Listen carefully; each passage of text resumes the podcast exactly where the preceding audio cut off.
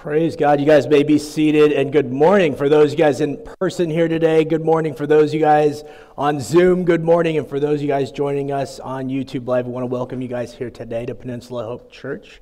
I'm excited, today in Christ alone. I love that. It begs this incredible question we should ask ourselves: is our hope, is our faith, is our trust, is our entire life in Christ alone? The Holy Spirit, does he lead us? Or is it the spirit of man? Is it our own understanding, our own feelings, what we want to do, what we feel, that leads us? Or is it God? Is it in Christ alone? Or is it in humanness alone that we rely on? Lord Jesus, we give you all the glory, the honor, and praise. And Lord, I pray that Holy Spirit, you would speak to me today and through me, Lord, as we take a look at Lord, something that is so important, something that is transformational, something that, Lord, helps us to live for you, Lord, as we're talking about our vision and we're talking about learning about you and living for you and ultimately leading others to you, Lord. So I just pray this all in your name. Amen. David, can we turn it? It's just a little echoey. If we could turn it down just slightly, that would be great. Thank you, thank you. This week has been such a challenging week. It kind of started off with, I thought I was going to have to go to the ER. I'll just be totally honest with you, and our board knows that. It was a crazy week of intense spiritual attack, and it ended yesterday in incredible revelation of what God is doing and what he wants to do, but it's so dependent on us. And I'm so excited to see what God has in store for us, and especially today, as I told some different people this week, God put on my heart I was going to preach a very specific sermon this week about leading others to Christ, but God said there's an emergency sermon you need to preach. And so I started praying and wondering, what God has in store for us. And I think that if we are really honest with ourselves, as we take a look at sin, if we interpret Scripture correctly, no sin is any worse than any other except for blasphemy of the Holy Spirit. That is the only sin that Scripture tells us is unforgivable.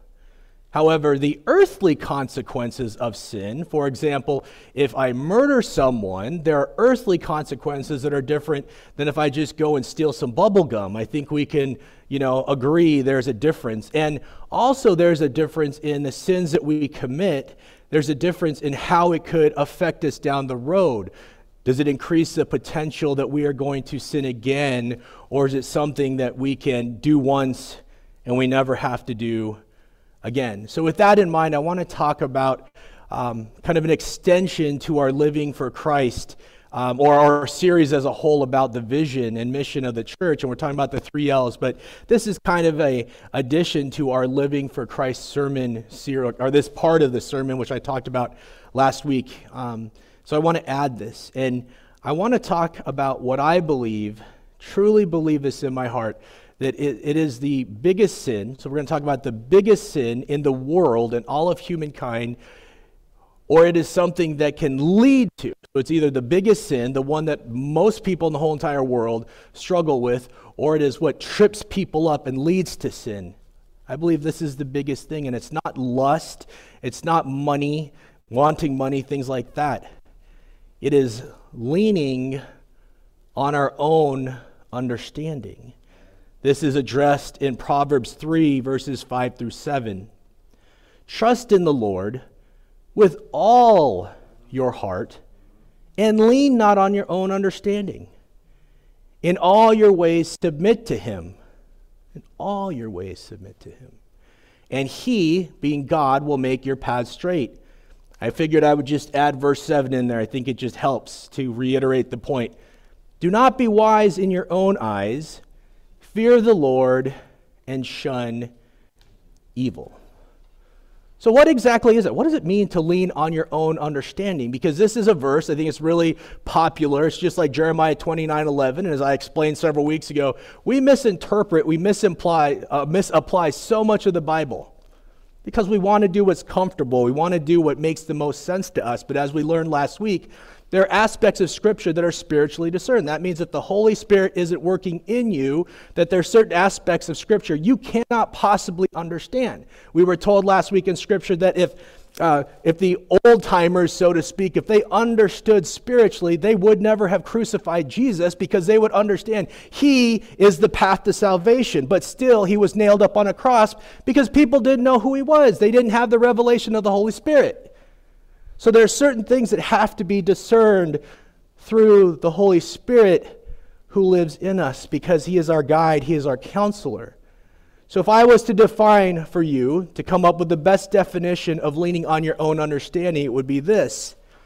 It would be using your own or others' worldly knowledge, skills, experience, wealth, instincts, power, or feelings to make decisions, understand situations and opportunities, to accomplish tasks or goals, basically to live your life.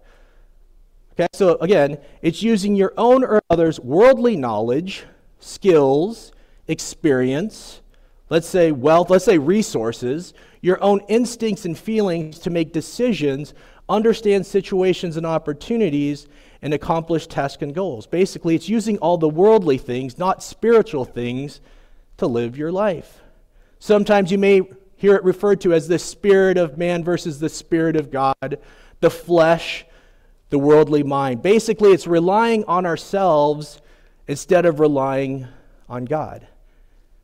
Now, I'm sure there's some people like, wait a second, you know, I know my college education or like that gut feeling I get, I know it's important to you sometimes. I'm not saying that those things don't come into play. It's important to understand that, yeah, you know what? God has given us experiences. God has taught us things in the world that we will use. But the question is that your go-to, or is God your go-to first? So we do have to use our skills. We have jobs. We have to pay bills. Money does affect things. But the question is, do you believe money solves your problems, or do you believe God does? Because I would say the majority of the world, including Christians, believe their own abilities and resources is what grows a church, maintains a church, makes a church healthy. That's not true. That's a sin, because you're not trusting God. You're not relying on him. You're relying on yourself. So again, it doesn't mean that our worldly resources, our own intuitions, it doesn't mean that those things don't come into play. The question is that what you rely on? Is that what you lean on? Or is it God that you lean on? Leaning on your, or not leaning on your own understanding would mean that you're looking to God and his wisdom and understanding that he is ultimately in control and what he wants, his will, his way, that's the most important thing. So when you're leaning on your own understanding, you're not doing that. You're not letting God be in charge. You're not putting him first. There's a great story about someone who understood this concept of not leaning on his own understanding. And it's so awesome because when we read this passage, it tells us this is the smartest human that ever lived. So if you want to turn to 1 Kings 3, we're going to start with verses 5 through 12. I love how the ESV, so I'm going a whole different direction this week. I love how it states it. 1 Kings 3, verses 5 through 12. At Gibeon, the Lord appeared to Solomon in a dream by night. And God said, "Ask what I shall give you." And Solomon said, "You have shown great and steadfast love to your servant David, my father, because he walked before you in faithfulness, in righteousness, and in uprightness of heart toward you. And you have kept for him this great and steadfast love, and have given him a son to sit on his throne to this day. And now, O Lord, my God, you have made your servant a king in the place of David, my father. Although I am but a child, I do not know how to go out or come in.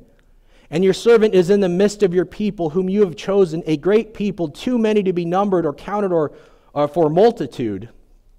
Give your servant, therefore, an understanding mind to govern your people, that I may discern between good and evil." Good and evil, right? That's kind of what sin's about, right? In God's eyes, what's good and evil? Righteousness, according to God. "For who is able to govern this great people?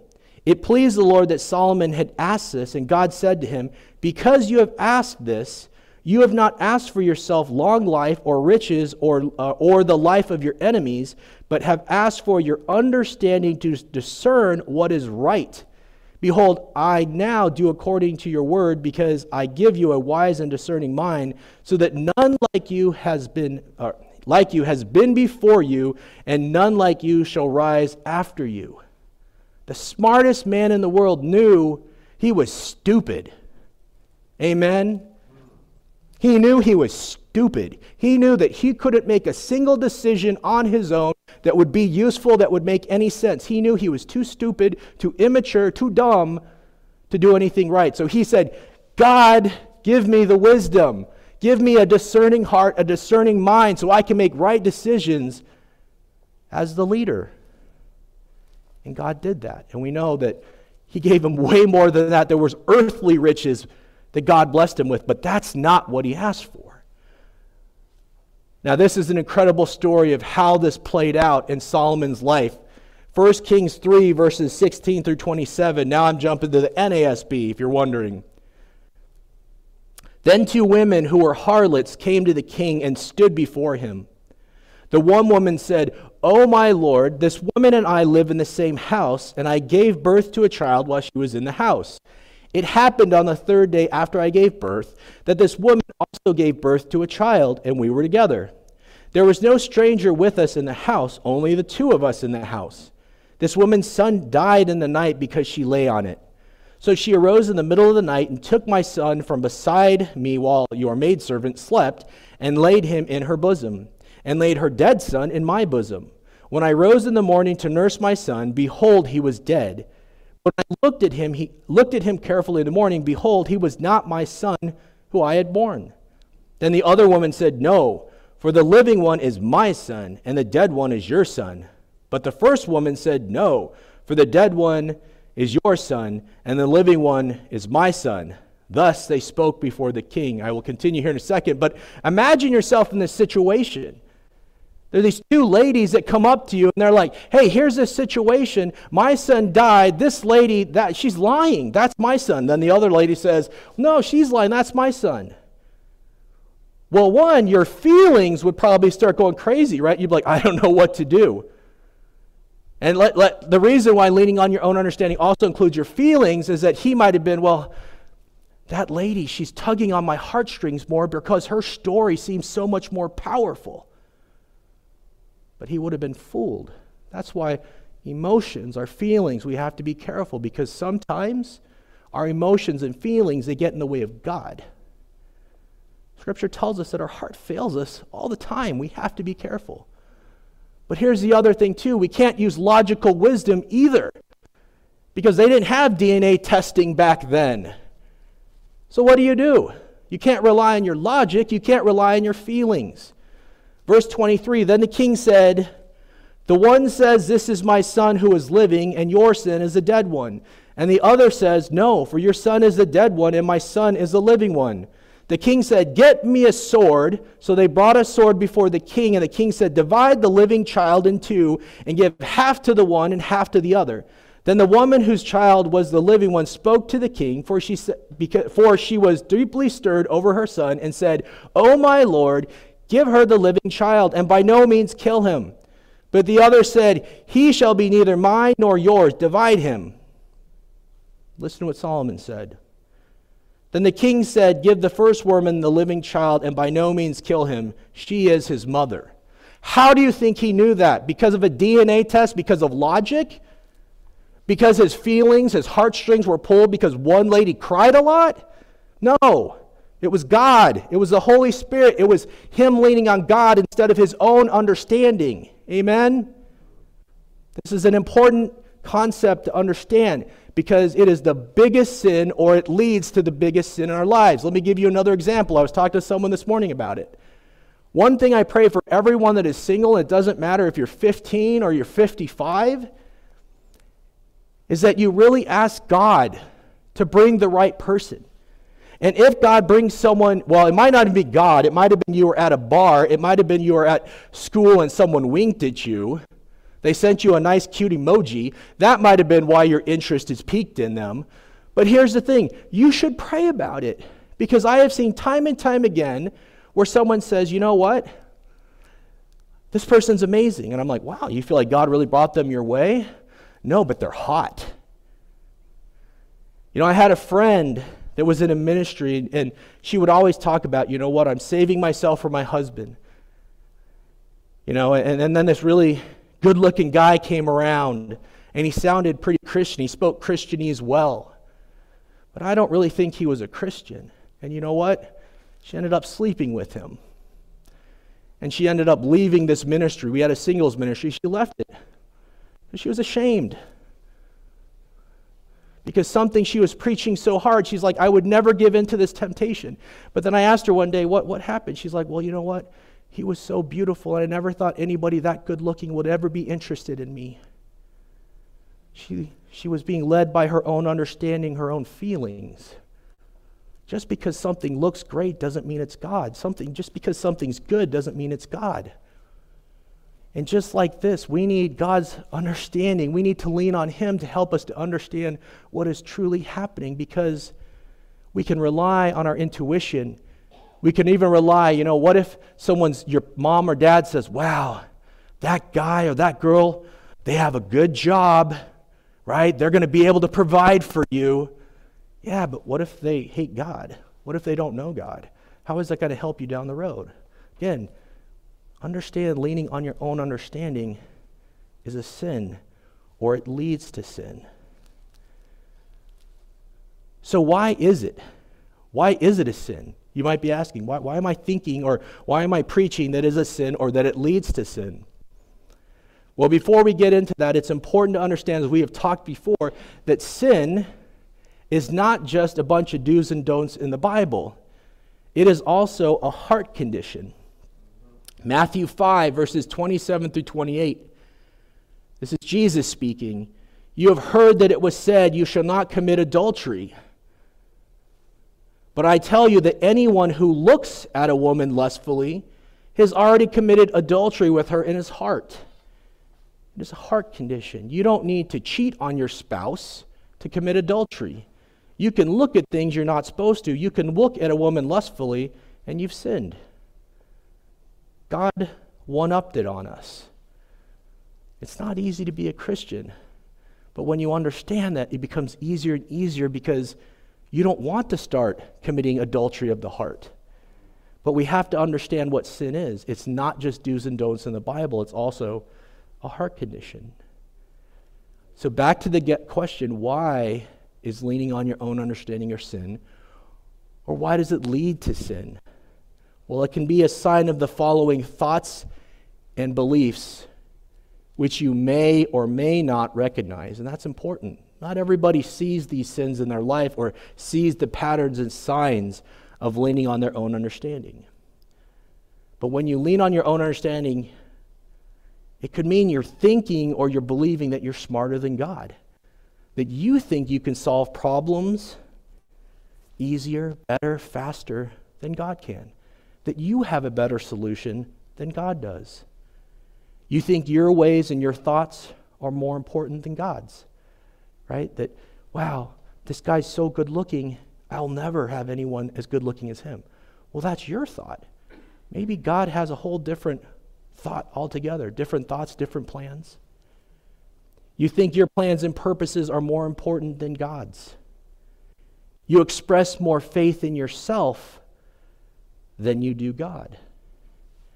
It broadens the divide between the flesh and the Holy Spirit. We already know that our sinful desires are always battling with the Holy Spirit, what God in us wants. You're just making the divide even bigger. That's why it can be that slippery slope of sin. You're not obeying God's command to submit every aspect of your life and all of your being to God. Matthew 22, verses 37 through 38. Jesus replied, this is someone asking Jesus, this is his reply of, what is the greatest command? What's the most important thing? Jesus replied, love the Lord your God with all your heart, with all your soul, with all your mind. This is the first and greatest command. If we're loving God with our entirety, it means the way we think, the way we act, the way we feel, everything that we do, we need to submit that to God. Let the Holy Spirit take control. Leaning on your own understanding, which I mentioned earlier, does include our feelings and our emotions. It takes God out of the equation and can lead to other sins like pride and envy. And ultimately, it brings into question the maturity of our faith in God, or even if you believe in Him or trust in Him. Because Christian faith, the faith that saves, is about believing and trusting in someone, Jesus, and something that someone did. He died on the cross for our sins.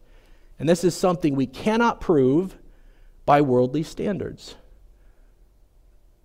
It's pretty neat that science is starting to prove a lot of the Bible, which is really cool. But right now, right here and now, I can't prove to you that Jesus died the way the Bible tells us. That's where faith comes in.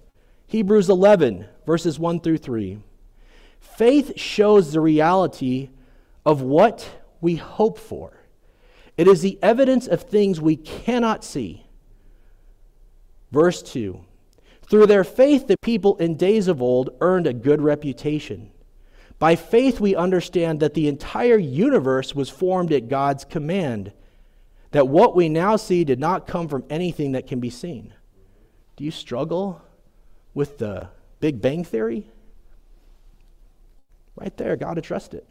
We didn't come out of the ooze, right? God says it right there. That's faith. Because we can't prove it. Science wants to say something else. The Bible says something completely different. That's faith. We cannot see it. We may not even be able to prove it, but it's God's word. You have to decide, is it true or is it false? Hebrews 11:6, as it continues on with this thought or this idea of faith. And it is impossible to please God without faith. Anyone who wants to come to Him must believe that God exists, and that He rewards those who sincerely seek Him. Faith.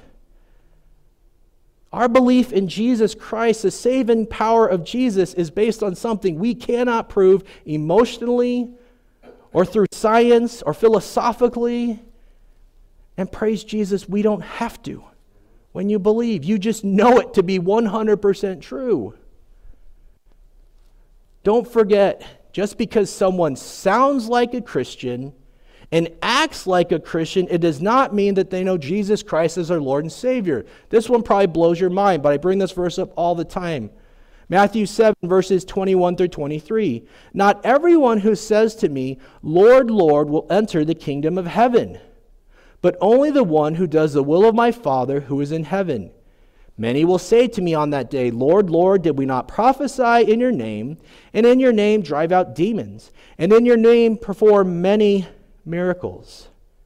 Then I will tell them plainly, I never knew you. Away from me, you evildoers. What this means is there's people who are in your church. There's people that lead ministries. There's people that you have seen for years and years and years that look like a Christian. They sound like a Christian, but they don't know Jesus as their Lord and Savior. I thank God that something happened recently. It's a miracle. It's truly the greatest testimony I have ever heard in my life. And I've heard about people who they were addicted to drugs. They prayed that God would take the addiction away. He did.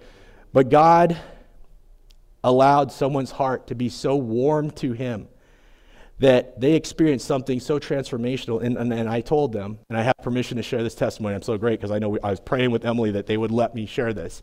It is the greatest testimony that I've ever heard in ministry.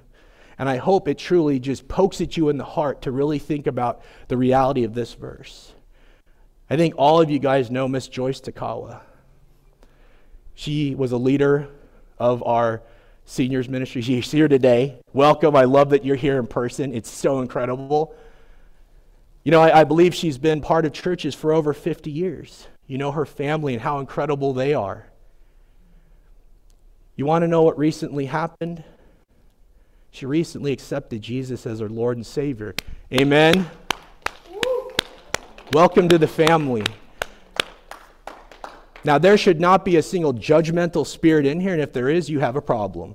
You guys should all be celebrating, but what that should open your eyes to is the reality that not everyone you think is a Christian, and here's the sad thing, I guarantee you there's pastors out there that aren't either. That should scare you to death. But because of Joyce's incredible testimony and her bravery, her testimony is going to transform lives. I guarantee it. And here's the thing. Some people don't know they're not Christians. That's the problem. When I talked to Joyce, she said she knew, and she has her reasons. She knew, and she made that decision. There's people, and I mentioned this to her last night, there's people out there that don't even know. They're going to church, and they figure, if I just go to church and I give my tithe and offering, if I listen to a sermon, if I even lead something, I'm a Christian, I'm going to heaven. No, you're not. The scripture tells us that there's people that performed miracles. I don't know how. They performed miracles and they weren't saved. There's people that lead small groups. They're not saved. There's people that do audio, video. There's people that sing. There's people that do all these things, and they're not believers. The scary thing is the ones that don't know it. And because of Joyce's incredible testimony, it's going to transform lives. Amen. Don't fall asleep, church. Wake up. Open your eyes. Scripture says it. God gave us a living testimony to the truth of this. And I told Joyce, I'm so excited to see what's going to happen. Because now, last night, she's like, I can't wait to do some Bible studies with the seniors and stuff. And I'm like, do you remember when we talked about that 3 years ago? And now it's going to start to happen. Praise Jesus. You watch out. Joyce is going to lead a lot of people to the Lord. Amen. Absolutely. Yeah, clap it up. Absolutely. Amen. You know, recognizing the sinfulness of leaning on your own understanding is especially important if you work or your lives are involved in areas like finance, science, politics, and education, places that emphasize worldly knowledge, facts, proof, history, logic, predictability, and the world's definition of right and wrong. If you have a career, or if you have family members, a spouse, and they're in finance, science, politics, and education, pray. Because all of those areas are going to tug on you not to operate in the way of God. They're going to tug on you to operate on the world of human understanding. I applaud all of you, especially I think of teachers, that unless you're at a Christian school, you might even be forced to teach things you don't believe. I could not possibly imagine if I had to be up here preaching another religion. So for those of you that are teachers and you are in not a Christian school, God has called you to do a crazy thing in a crazy place, and God love you for it. But we need to pray for everyone that is in those worlds. Again, finance, science, politics, and education. Listen to what the Bible says about worldly wisdom.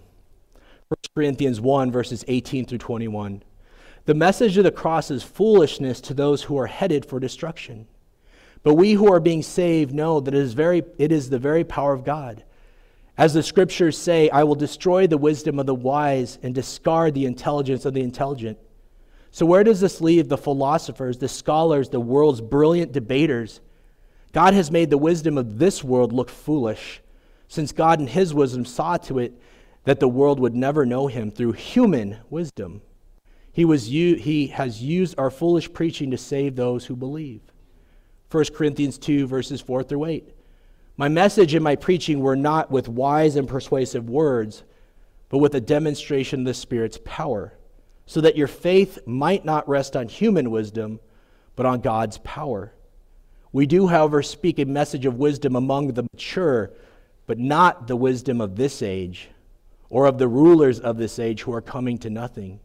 No, we declare God's wisdom, a mystery that has been hidden, and that God's destined for glory before time began. None of the rulers of this age understood it, for if they had, they would not have crucified the Lord of glory.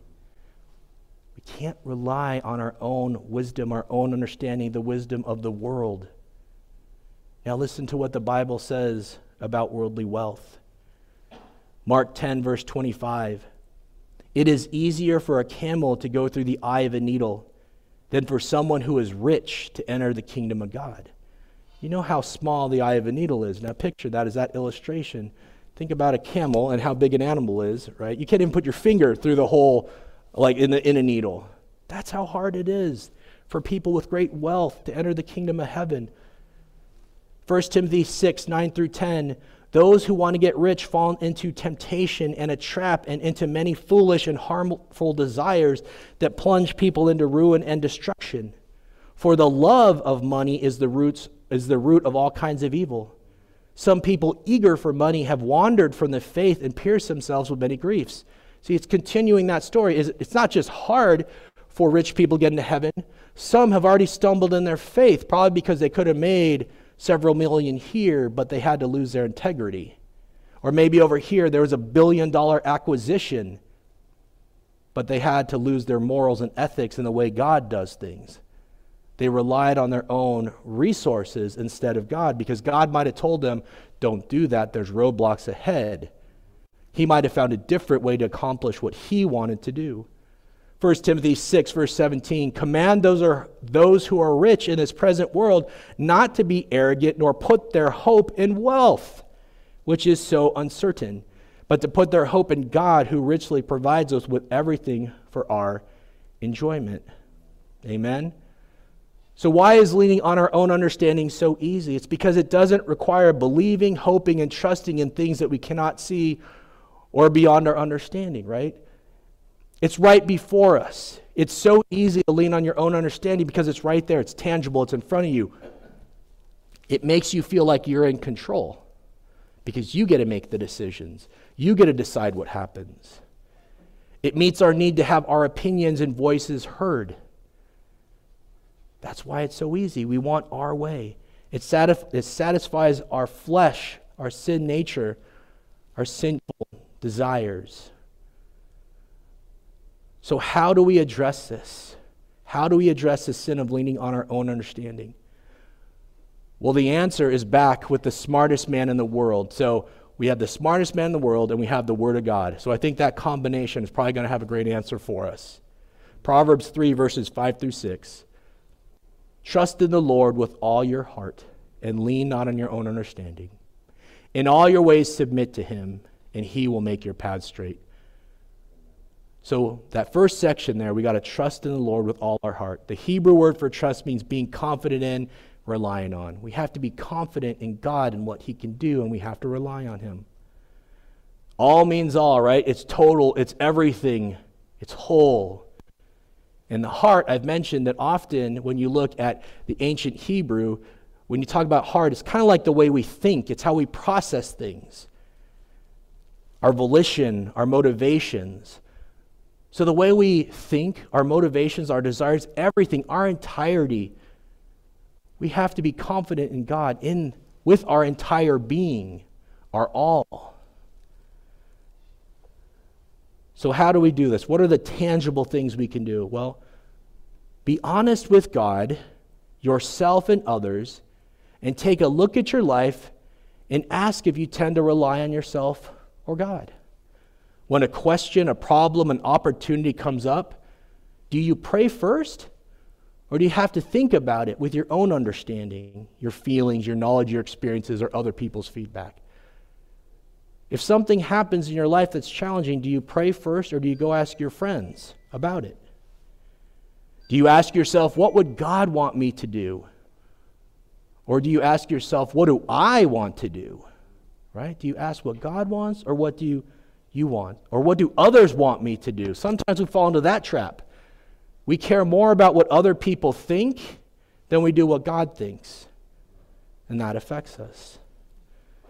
If you're struggling to find an answer or solution, do you spend more time looking for tangible answers or solutions, or do you spend more time praying?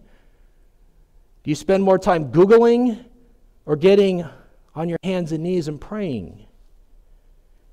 Do you let your feelings or the feelings of others get in the way of what God is saying?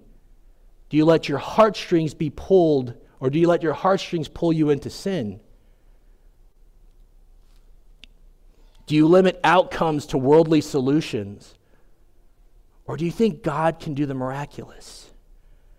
The Hagakis are here today, and they have, just like Miss Joyce, an incredible testimony of God doing something no human could, of protecting something and eliminating something. And it's pretty incredible. So I hope you get to hear that testimony. God has provided us with two incredible testimonies that are transformational in the matter of a few days. Do you consider human limitations like time, available resources, people's resistance as deal breakers? Or do you look at God as limitless? Do you look at God as able to do anything? The second thing we need to do to help us from leaning on our own understanding is submitting to God in all our ways. It's interesting that word submit, sometimes different versions use acknowledge. It means to know. So basically what we're saying is by submitting to God, it's knowing and understanding, knowing God is in control. It's knowing that His power, His knowledge, His wisdom, His purposes, His plans, that's what matters. It's to know that beyond a shadow of a doubt, God is in control, and His will and His purpose is most important. So we have to submit, again, our everything, and that is not easy, but we need to submit our everything to Him.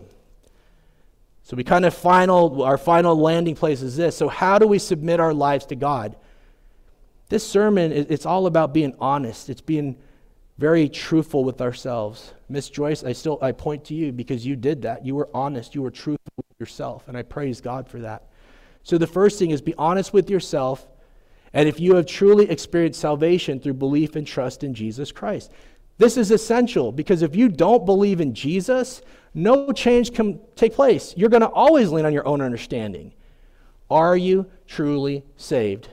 And the testimony I shared earlier says you might think you are, but you're not. And that might be by your own choice, but it might not. Ask yourselves, what is the path to salvation? What did I do? Did I just raise my hand and I figured that was it? Or did I do something else? Second, be honest and ask yourself if you truly understand who the Holy Spirit is, His role in your life, and how He expresses Himself in your life. That's why we spent 8 weeks talking about the Holy Spirit, because honestly, most Christians don't really understand the Holy Spirit. I grew up in a Free Methodist church. Even though we have a triune God, we never talked about the Holy Spirit. That's why I spent 8 weeks preaching on Him, because He is real. He is the one who is active, most active in our lives today. He is our guide. He is our counselor. Amen. This is also essential because the Holy Spirit, God in us, He renews our minds, Scripture tells us, and He changes our hearts. Third thing, pray that God, through the power of the Holy Spirit, would start to convict you. And when you are leaning on your own understanding and thought actions, or when you are leaning on your own thoughts, actions, and feelings. John 16, verses 7 through 8. But I tell you the truth, it is to your advantage that I go away. This is Jesus speaking. Jesus has been resurrected. And He's saying, it is to your advantage, disciples and everybody else, that I go to heaven. Why? For if I do not go away, the Helper will not come to you. But if I go, I will send Him to you, and He, when He comes, that being the Holy Spirit, will convict the world concerning sin, righteousness, and judgment. So it's the Holy Spirit that convicts you of your own sin. The Holy Spirit also helps you understand righteousness, which is what is right and wrong according to God, and judgment. Because sometimes we do have to call out the sin in the world, but it better be the Holy Spirit convicting you to do that, not your own flesh because you don't like someone or just because someone's annoying you. But we do have to judge, being led by the Holy Spirit. Then pray and ask God through the power of the Holy Spirit to help you take those convictions, because here's the thing. If you know you're sinning and you do nothing about it, what good is that? That's kind of like if your doctor says, hey, you have a heart problem. You need to start eating better. You need to start working out, and you do nothing with it. What's the point? You're going to die. We have to do something with the information that we have. If the Holy Spirit's convicting us, we need to do something. So we need to ask the Holy Spirit in us to help us to become more Christ-like. We need to ask him to renew our minds, to renew our hearts. Listen to this, Ezekiel 36, verses 26 through 27, and we end here. Moreover, I will give you a new heart and put a new spirit within you, and I will remove the heart of stone from your flesh and give you a heart of flesh. I will put my spirit within you and cause you to walk in my statutes, and you will be careful to observe my ordinances. The Holy Spirit helps us to be more obedient. It's not really hard to follow God's rules, his guidelines, to have a pure heart. I mean, we all struggle, we all sin, understand that, but the Holy Spirit in us helps to transform us. He changes our lives. He helps us to not fall into the sin of leaning on our own understanding. We have to understand that, church. What is guiding us? Are we guiding us? Is the spirit of our flesh? Is the spirit of man? What motivates you? Money and emotions or God? That's the transformation. This church, really every church, that's the way revival starts. But until you understand this, you know, we're just coming to church on a Sunday and it makes no difference. We can't possibly be part of God's plan to transform the Bay Area beyond if we don't let God renew our hearts and our minds. Amen. Lord Jesus, I pray, Lord, that you're working amongst it. I know you are, Lord, but I pray that people would be open and not resistant. I pray, Lord Jesus, that you would give us a new heart because you've put your spirit in us if we have accepted you as our Lord and Savior. I pray, Lord, that even now, like you have done with Miss Joyce and her incredible story, Lord, that you would not even help us, force us, Lord, to be honest with ourselves. And if we truly believe in you, if we truly understand you, Holy Spirit, dwelling inside of us, I pray that we would genuinely want you to convict us of our sin, of our struggles. And I pray, Holy Spirit, that you would help us to change. We can't do it on our own. As Solomon knew, we are nothing without you. We can't make the right decision. But with you, all things are possible. Because you are everything. Help us to submit every aspect of our lives to you. Lord, we love you and we need you so desperately. Lord, transform us. Help us to be more like you. We love you so much. We pray this in your name. Amen. Well, this is kind of like a strange transition all the time. Our announcements are always kind of strange. Pastor Emily's going to be coming up in here in a second. But we have a few announcements. One, and it's just the timing of how things all kind of happen. It works out well. So as you know, we did extend Zoom for a little over a month. So next week is actually going to be our very last Zoom service. So if you are on Zoom, either join us on YouTube Live, or we want to see you here. And so have you guys join in person or on YouTube Live. Again, next week will be our very last Zoom service. We have Children's Church today, so I will send another reminder out to you parents, but that's going to be at 11 o'clock. Just use the regular Zoom link. You joined us on Zoom, or that you normally have been. That is on Zoom, and also we have our mixed groups today. Let me pray for our offering, then we'll have Pastor Emily lead us. Lord Jesus, we just give you all the glory, honor, and praise, Lord, and Lord, I pray, Lord, that we would understand what tithes and offerings are about, Lord, not with our understanding, but with yours, that they are a way to honor you, Lord, that when we give, we don't have to worry that we have less, Lord Jesus, because we're doing this out of our hearts to honor you. Take care of us. Lord, it doesn't mean everything's perfect, Lord, but when we trust you, when we understand what tithes and offerings are about, that they are basically honoring you with what is all yours anyway, Lord. It is transformational. Lord, help us to be discerning, Lord, to use your understanding, your Holy Spirit to guide us in how to use the finances of the church that you've blessed us with, the incredible resources, Lord. And we just pray this in your name. Amen.